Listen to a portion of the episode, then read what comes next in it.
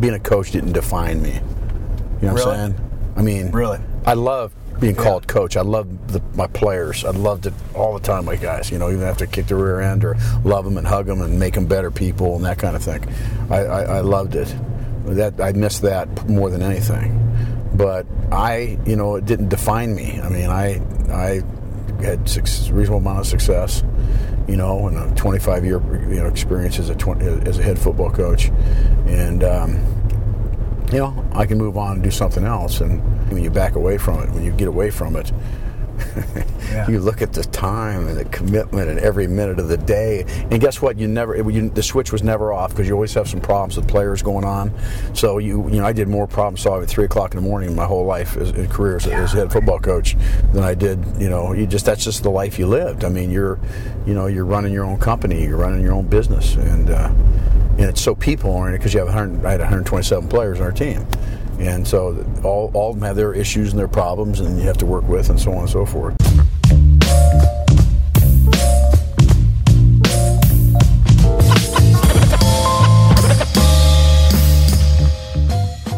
Gary Pinkel is the all time winningest coach at two different schools, Toledo and Missouri. He was also a college teammate of Nick Saban under the late, great Don James at Kent State. As a head coach, Pinkel won a MAC championship, three Western Division titles in the MAC, three Big 12 North Division championships, and two SEC Eastern Division titles before retiring at the end of the 2015 season from Missouri due to health issues. Hi, I'm Bo Mattingly, and this is a special Being podcast. Being is a series that takes a deeper look into sports personalities and or sports issues. And today, we're going to pick Gary Pinkel up from the airport on the way to the Northwest Arkansas Touchdown Club, and we're going to cover a variety of topics. I hope you enjoy Being Gary Pinkel. How, how have you been? How's your health? You Uh, good. I'm, you know, I, uh, I every six months I go to Mayo, Yeah. uh, Minnesota, and uh, I just got back about two weeks ago, and it's, I'm, I'm clear still. Um, it's in remission. Uh, it'll never be gone. I mean, it's something type of. There are 99 types of lymphoma, and the one that I have is one that uh, I, I, my body when I got two and a half years ago when I got diagnosed, and and I got treatment of a drug called rituximab. Uh, and it was monotherapy, so it was just one drug in itself, and my body reacted very well to it. And you know, it's just you don't know. I mean, my, my doctor always tells me that you're going to eventually get treatment again. It's going to come back. So and, not to, and I just like think straight. I don't, you know, just tell me like it is. Don't tell me any different. But I, you know, I, I, I just I wanted to de-stress my life, and and I did, and for all the right reasons. You know, priority wise. Um, and uh, you know, I feel I have, I have feel very good about what I did, and um, you know, I, I prior, you know, I got eight grandkids, and you know, married, and got you know, uh, got a great family, and now I get to do what I want to do every day. Yeah. You know, uh, that's what people ask. What are you doing? What are you doing? The first thing I tell them is I get to do anything I want to do, and that's uh, even though I got projects going. I got a book out now, Hundred Yard Journey and uh, that's been fun. We're doing that with Dave Matter. We, we, it took us about eight nine months to get that done, and that's been going pretty good. And so, uh, so I'm, I'm enjoying myself. When they tell you you have cancer, when everybody's got somebody they know that has cancer, but if you haven't had cancer, what is that like when they tell you you have cancer? That seems like the worst thing Yeah, you can hear about and, and, yourself. and I've been very healthy my whole life. You know, my health's been important to me because my, my brother and sister. Is all in my book, but my brother and sister had a disease called hereditary spastic paraplegia. So when they reached adolescence, they lost their ability to, to walk, and by the time they're 17 or 18, they're in, in wheelchairs. My brother passed away.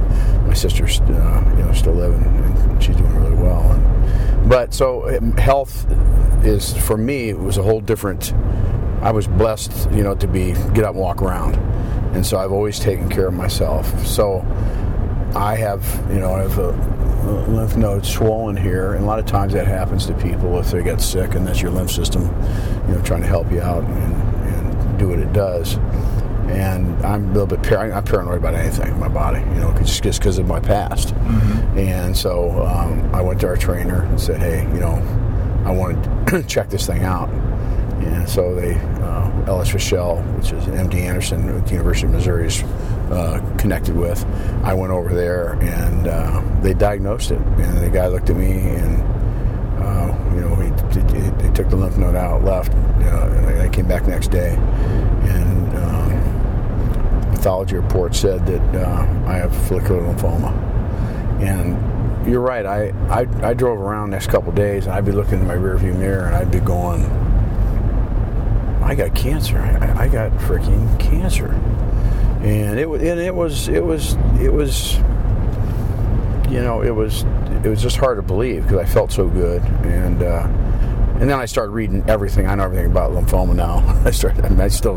The neat thing about what's happening with cancer around the country is, is they're making great strides in all different types of cancer, and you always try to read to kind of find out what's going on. But uh, you know, there's a lot of people that have worse cancer than I have. You know, that the diagnoses yeah. are different. And but when you're on the team, you know, it's amazing how many people come up to me, you know, and who've had cancer or have cancer. It's amazing. And when you're on the team, you're on the team. You know yeah. And nobody can understand it unless you have it and uh, can fully understand it.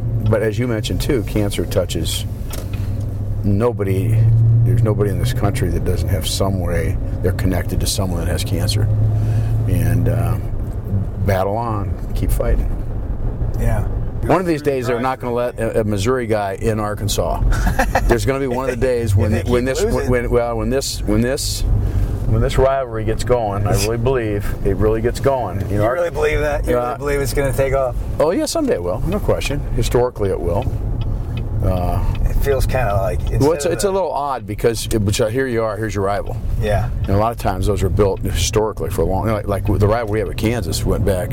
I mean, it's one of the longest rivalries in the country, and, uh, and it's it's a it's a competitive hatred um, to the point when we went to the SEC, they said we'll never play you in any sport again, and they haven't since we left. You know, yeah. like like little kids, they, you know, take their their, their toys and go home because things didn't go away uh, well for them, um, and that's a and that's a great one. And but I think it will. I, I don't have a question about it. Just you just can't wait, uh, wave a magic wand and say, you know, this is a rival. It's, it's a rival, certainly time's going to time is going to do that, and then there's going to be a time when we're both, you know, with ten wins here, and you know fighting for that last game, you know, to get that extra win, that type of thing. That, yeah. That's my beliefs. The thing about the SEC that's interesting sometimes is that I don't know if you really have rivals, but you def there's there's a lot of competitiveness consistently.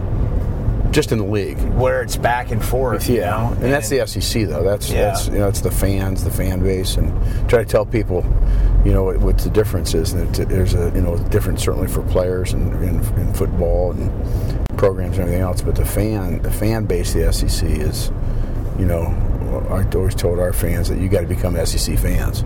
You know, we have to make the transition, but you you have to also do it because the fans are passionate, passionate about everything. Yeah, that's my just my observation. How did you? How were you able? Arkansas and Missouri are similar in that people are going to tell you, ah, you can't win there. Mm-hmm. It's hard to recruit there. You don't have a lot of in-state mm-hmm. players that are on a you know top 350 list in the country or whatever. So how how do you win in a program like that? Yeah, I think it's you know just you know do you have a program that can develop players and, and infrastructure that that uh,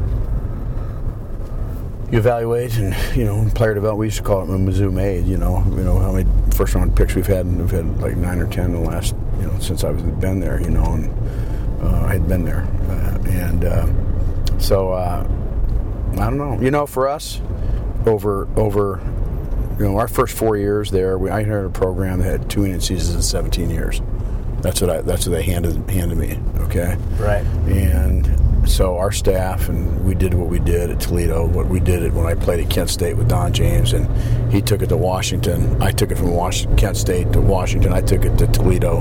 We won, and we came to Missouri, and so we implemented this football program, A to Z, attention to detail, organized. And it took us about four years to change the culture. The culture was really difficult, much more difficult than I thought. And once we changed it, we we in the next 11 years we went to nine bowls, won six of them, won five divisional championships, three in the Big 12, two in the SEC, played in four championship games.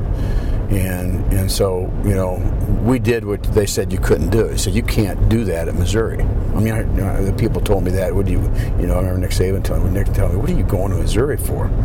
And uh, but we did it, you know, and that was a, that was an 11 year period of time, and we were winning in the top 15 numbers wise in that in that 11 year period of time in, in the nation at that time. So. So what was the um, plan? I mean, Well, that, that's our system. That's our plan. It's attention to detail. It's have a plan for everything. It's it's a, it's about having a process in place, and then getting everybody in, in your organization to do the detail things in every area every day. And that was my job to get that done. That's that's what I learned from Don James, and and it, it's worked. Like I said, you know, it, it's you know you can't win at Kent State. You can't do it. Well, he went in there. Guess what? we won a championship that year. You know, when I, when I was there, and you know Jack Lambert was on that team and Nick Saban that. And so you played at uh, Kent State. yeah, And you yeah, and Nick Saban were yeah, yeah, he, yeah. He was he was a year older than us. Nick was, and but uh, you know you could not come in at Kent State in the worst time. They just had four players, four students killed the year before, in that May Fourth incident. So you can't. And they told Don James, you don't go there. You can't do it. And I think he was defensive coordinator at Colorado at the time. So anyway, he becomes head coach, and this little guy walks in. I remember the first team meeting. He walked in. This the guy walks in, and you know he just amazing guy. You know, he just just he had, and you could tell right away. You know, me as a player, sophomore in high school, excuse me, in college. Um, no, end of my freshman year, going to my sophomore year. Uh, you could just tell right away that the guy knew what he was doing because it was like bam, bam, bam, bam, everything, everything, and it was uh, it was pretty impressive. And so, you know that's that program that, that he put in there. You know, again, I, I, I take the, where it goes.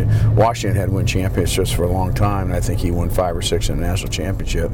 And then, uh, and then, you know, certainly I took it to Toledo and we won the high level, and and then came to Missouri. And that's what we told recruits. We'd go in the home, especially in the state of Missouri and St. Louis, Kansas City. We'd go in the homes, and and you know, I go in and say, you know, you know, they've been losing you know, a couple couple years with Larry Smith. They did they did they did pretty good, but the culture was still what it was. You know, we had to deal with.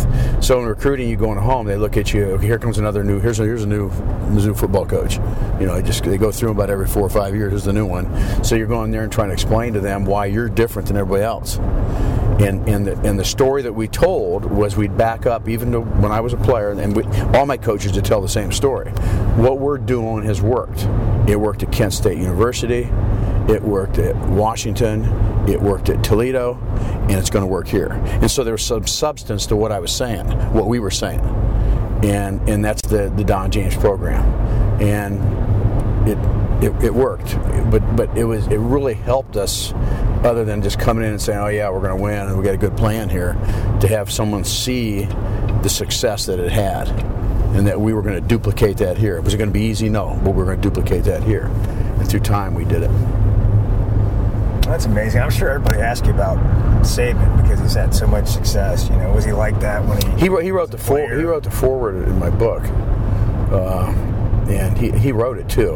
Because I, when I when I when I talked to him, I said, if you can just give some bullet points, you're busy, some bullet points to to um, to somebody there to help you out. You know, he's cause he's, Right. doing, he's doing a million things, and Right. and I mean, he did it. He did it all. His secretary kept telling me, "Well, he's not done with it yet, coach. He's, you know, he's working on this and he's getting that done." And when I read the thing, I, I got like tears in my eyes a little bit because, Wow. you know, he, he, with things he said in that in that in the foreword were things that he never looked in my face and never said to me before, and it was really it was really interesting. Yeah. What were a couple things that stand? out? Well, the thing he said to me, I mean, one was that he that you know he, he talked about how he he, he, he kind of idolized me, you know, and how I lived, how I trained, and man, I'm I'm reading this thing going, wow. What the heck, you know? And I think we had great respect for one another. We really do, and I always had great respect for him. You knew he was going to be successful. Just kind of, you know, we're both kind of very focused people. Kind of, we both don't need caffeine, you know, that kind of thing. Uh, to lack of a better uh, phrase. Um, but uh, you know, he is going to go down. He very likely will go down as perhaps the best football coach that's ever coached Right. The level that he does it year after year with 85 scholarships, it's it's not been done what he's doing, and uh, and you know it is what it is, and not because he's my friend, but just because he's he's. And Coach James had a huge influence on him because he was going to go work for his dad, and, and his dad had a car business, and he was going to try to do that and get some car dealerships, which he's done outside his business now.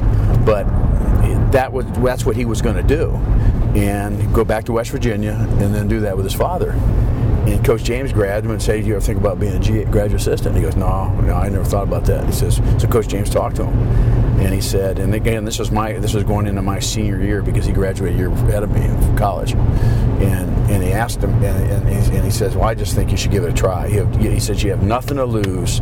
You just try it out. Just try it." And the rest is history. Isn't that cool? Yeah. Isn't that neat? Yeah. That that that, that uh, he just called his dad and said, "Dad, I'm gonna, I'm just gonna give it a shot here." And his dad encouraged him. Okay, if that's what you want to do. That's fine. Uh, but uh, you know, that's. Do you think Coach James had a little bit of influence on him too? Yeah. Well, you know, when, when you work for Don James, you work for Bill Belichick, you probably learned a little bit.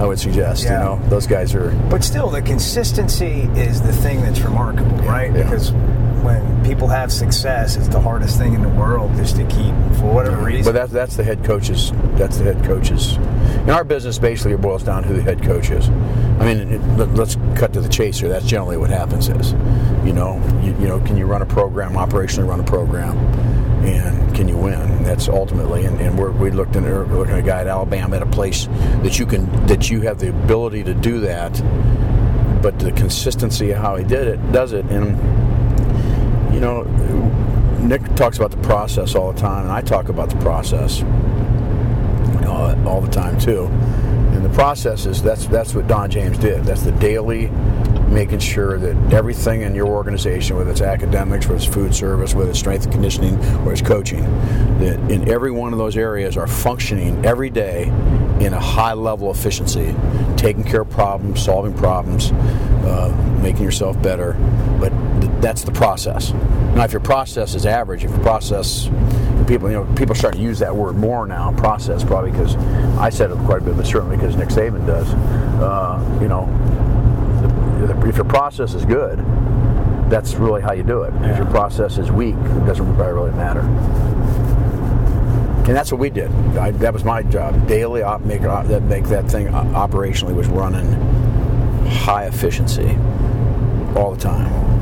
And what do people not understand about the life of being a coach and the, we hear about the grind, but if you haven't really lived it, well, you know, I can tell you now because Yeah. I, when I was coaching, I didn't think anything of it.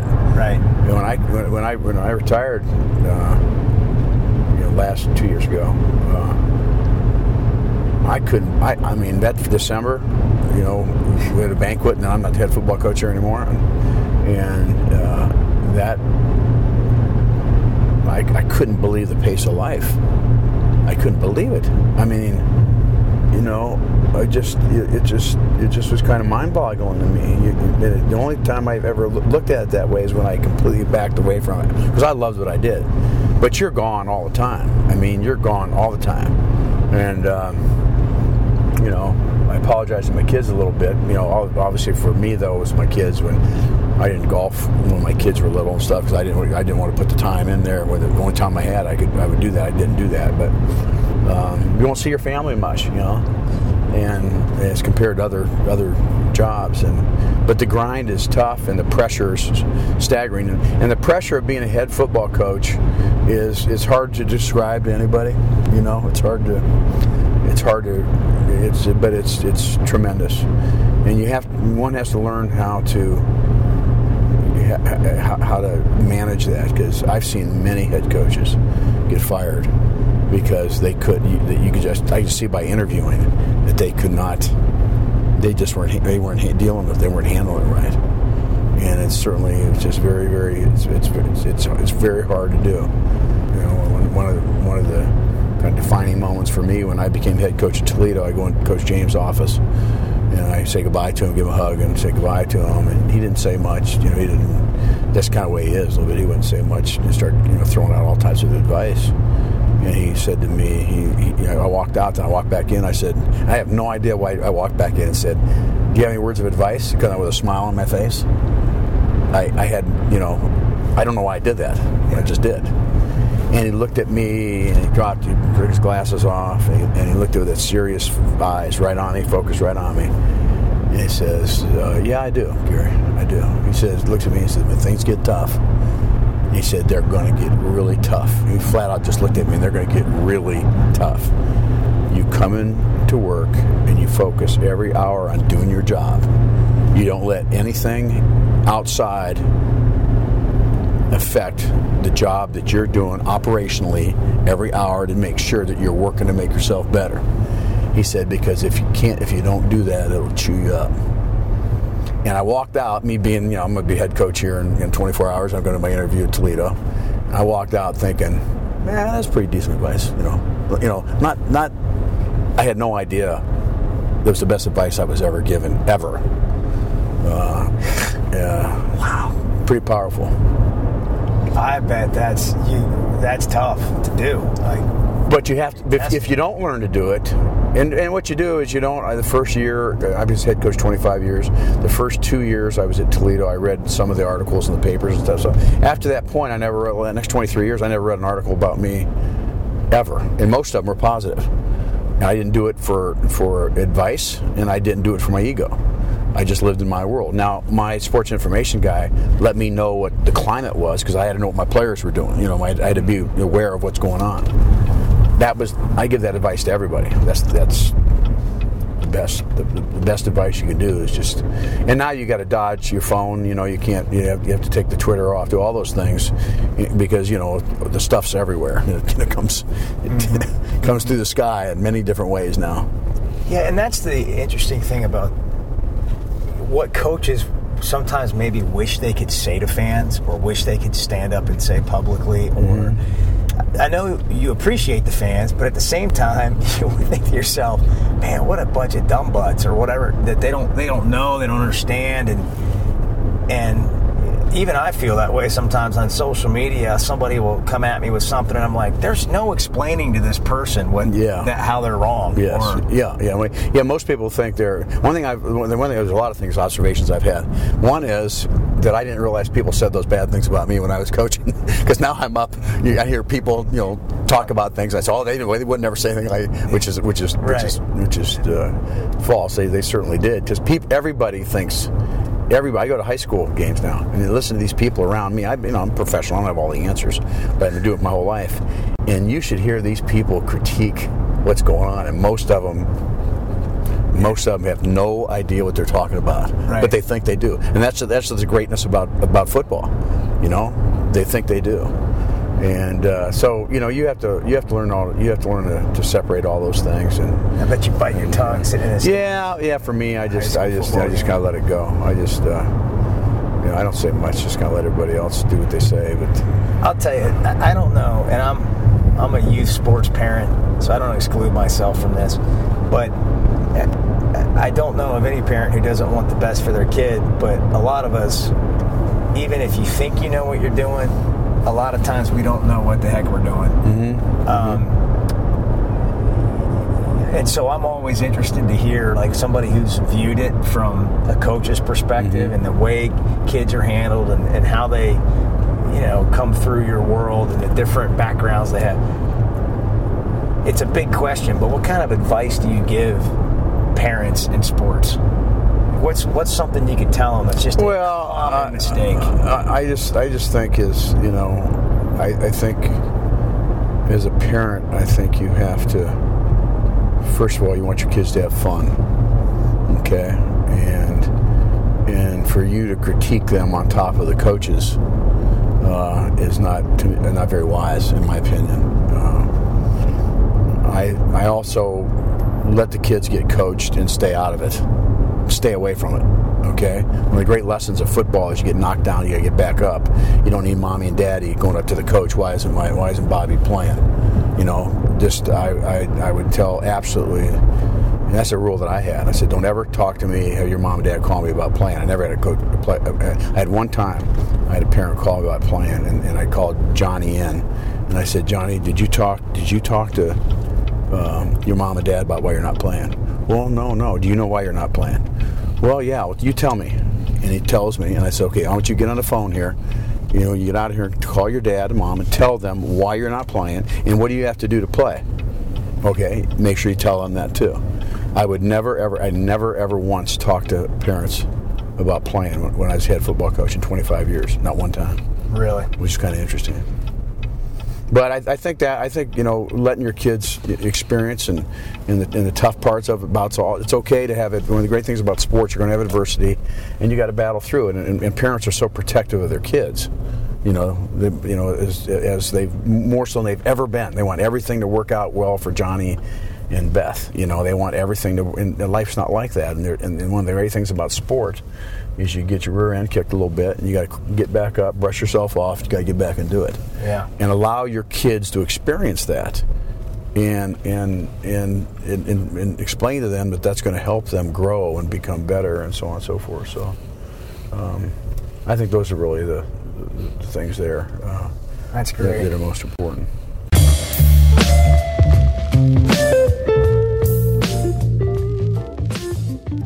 A lot of great stuff from retired Missouri coach and prior to that at Toledo, Gary Pinkel in our first ever Being podcast. Being started as a TV series. Maybe you've seen it on ESPN. It started with Being Brett Bielema. Season two was Being PJ Fleck. Stay tuned for season three to be announced soon. And stay tuned for the next Being podcast as we look at interesting sports personalities and issues or topics in the sports world.